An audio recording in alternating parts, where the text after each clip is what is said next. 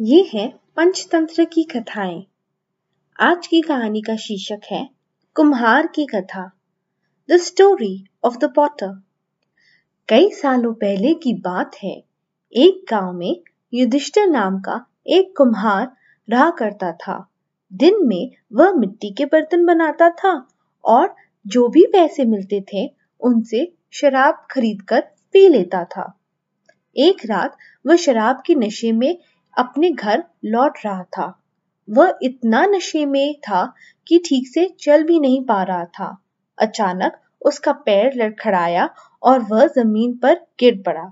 ज़मीन पर कांच के टुकड़े पड़े थे, जिनमें से एक टुकड़ा उसके माथे में घुस गया।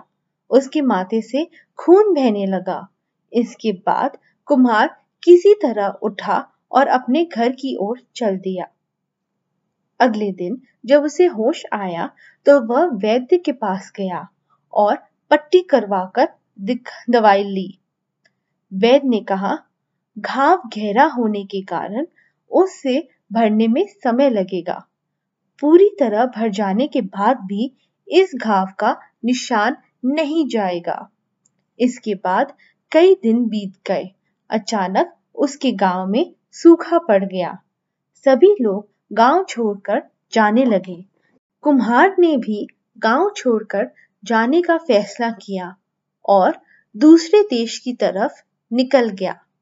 नए देश में जाकर वह राजा के दरबार में नौकरी मांगने गया। वहाँ राजा ने उसके माथे पर चोट का निशान देखा और सोचा, यह ज़रूर कोई पराक्रमी योद्धा होगा और दुश्मनों से लड़ते समय इसके माथे पर चोट लगी होगी। यह सोचकर राजा ने उसे अपने दरबार में एक खास जगह दे दी और उस पर विशेष ध्यान देने लगे। यह देखकर राजा के दरबार में मौजूद राजकुमार, सेनापति और अन्य मंत्री उससे चलने लगे। ऐसा कई दिनों तक चलता रहा। एक दिन शत्रुओं ने राजा के महल पर आक्रमण कर दिया। राजा ने अपनी पूरी सेना को युद्ध के लिए तैयार किया। उसने युधिष्ठिर से भी युद्ध में जाने के लिए कहा।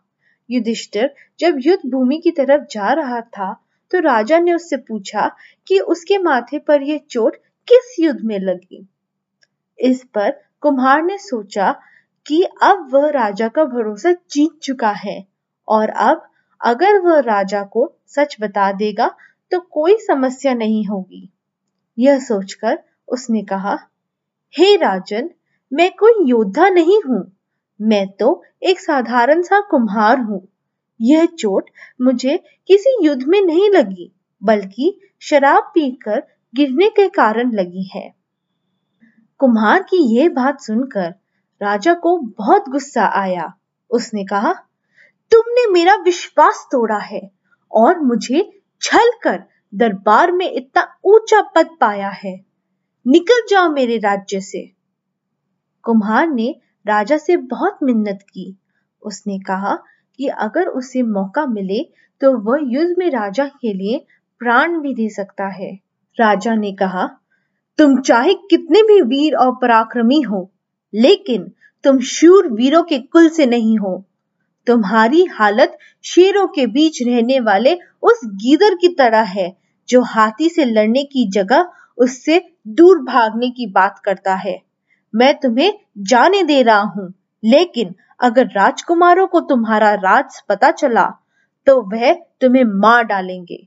इसलिए कहता हूँ कि अपनी जान बचाओ और भाग जाओ। कुम्हार ने राजा की बात मान ली और तुरंत उस राज्य को छोड़कर चला गया। इस कहानी से हमें ये शीर्षक मिलता है कि इंसान की असलियत ज़्यादा दिन तक छुप नहीं सकती। एक न एक दिन राज खुल ही जाता है।